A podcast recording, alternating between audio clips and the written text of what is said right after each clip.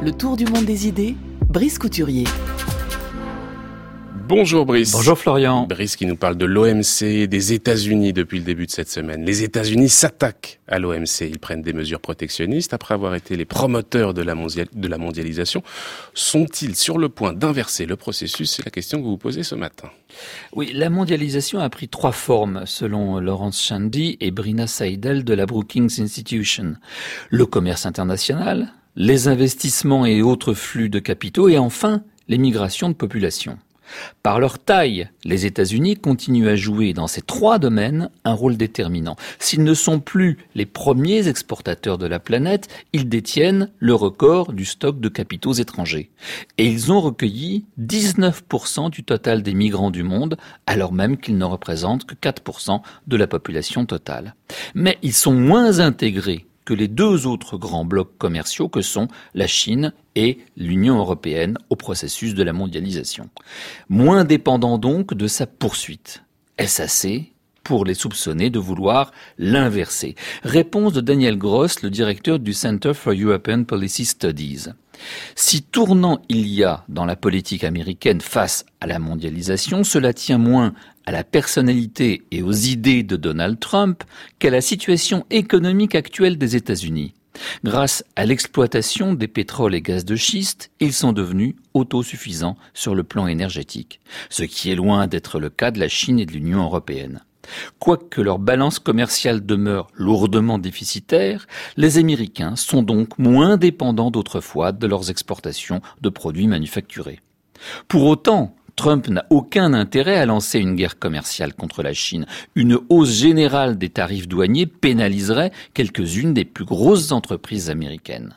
Quant à la Chine, si elle ne cesse de proclamer son attachement au système et a même proposé de se substituer aux Américains pour en assurer la clé de voûte, elle ne prendra aucune mesure concrète pour le défendre. Mais alors pourquoi ce décalage entre le discours et les actes? Bah, Selon Daniel Gross toujours, parce que les Chinois estiment qu'en l'espace d'une génération, c'est leur pays qui dominera le système des échanges internationaux, comme l'ont fait les États-Unis depuis la Deuxième Guerre mondiale. Aussi n'ont-ils nulle envie de se lier les mains par avance. Le Parti communiste chinois a récemment resserré son contrôle sur l'économie du pays. Ce n'est pas pour demain accepter de se soumettre à un système de normes internationales.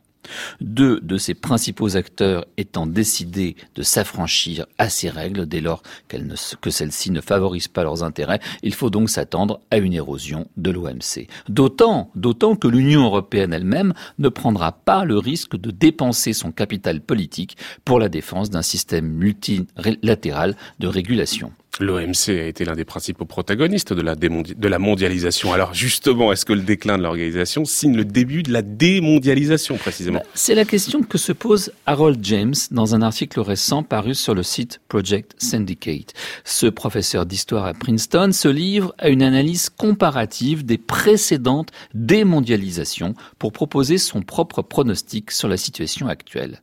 Et il relève que, on le sait, les deux guerres mondiales du XXe siècle ont été précédées le même scénario. Une exubérance financière entraînée par une libéralisation et une accélération des échanges, suivie par des crises financières, celles-ci débouchant sur une fermeture défensive et sur un repli sur les valeurs nationales. Le crack de 1907 a précédé août 14, comme la crise de 29 a précédé septembre 1939. Et il en tire une espèce de loi politico-morale. Les périodes d'exubérance irrationnelle provoquent en réalité une montée de l'angoisse. Je le cite, le potentiel de peur augmente avec le niveau décelable de cupidité. Plus les gens s'enrichissent, plus ils ont peur de tout perdre. Cette angoisse provoque à son tour une méfiance envers les concurrents, les voisins, les étrangers. Elle peut en effet déclencher un processus de désintégration politique, comme on l'a observé lors de la fin des grands empires car ces crises d'équilibre émotionnel, comme il les qualifie, et l'agitation sociale qu'elles provoquent amènent au pouvoir un nouveau type de dirigeant dépourvu d'expérience et imprudent. Vous remarquerez que Donald Trump n'est pas nommé. Et ces dirigeants font généralement preuve d'agressivité envers leurs voisins. Ce qui ne manque pas de déclencher, bien sûr, le cercle vicieux des représailles et des escalades. Je cite encore Harold James, la peur et la suspicion se développent lorsque le processus de mondialisation vient éroder les valeurs fondamentales, les sources de sens et les modes de vie. L'agitation sociale que connaissent actuellement plusieurs pays occidentaux met en cause l'immigration et le commerce international. Une partie de la population accuse ces deux tendances à l'œuvre dans le monde d'aujourd'hui de détruire leurs emplois. Mais c'est une crise de sens en réalité qu'affrontent ces pays. C'est pourquoi, prédit toujours Harold James, la lutte contre les racines émotionnelles de la démondialisation va exiger un énorme déploiement d'imagination sociale. La tâche qui nous attend ne consiste en rien de moins qu'à établir un nouveau sens universel de la dignité humaine. Fin de citation. Conclusion. On ne saurait reconstruire un ordre international stable que sur la confiance mutuelle. Eh bien, c'est celle-ci qui fait aujourd'hui le plus défaut dans le monde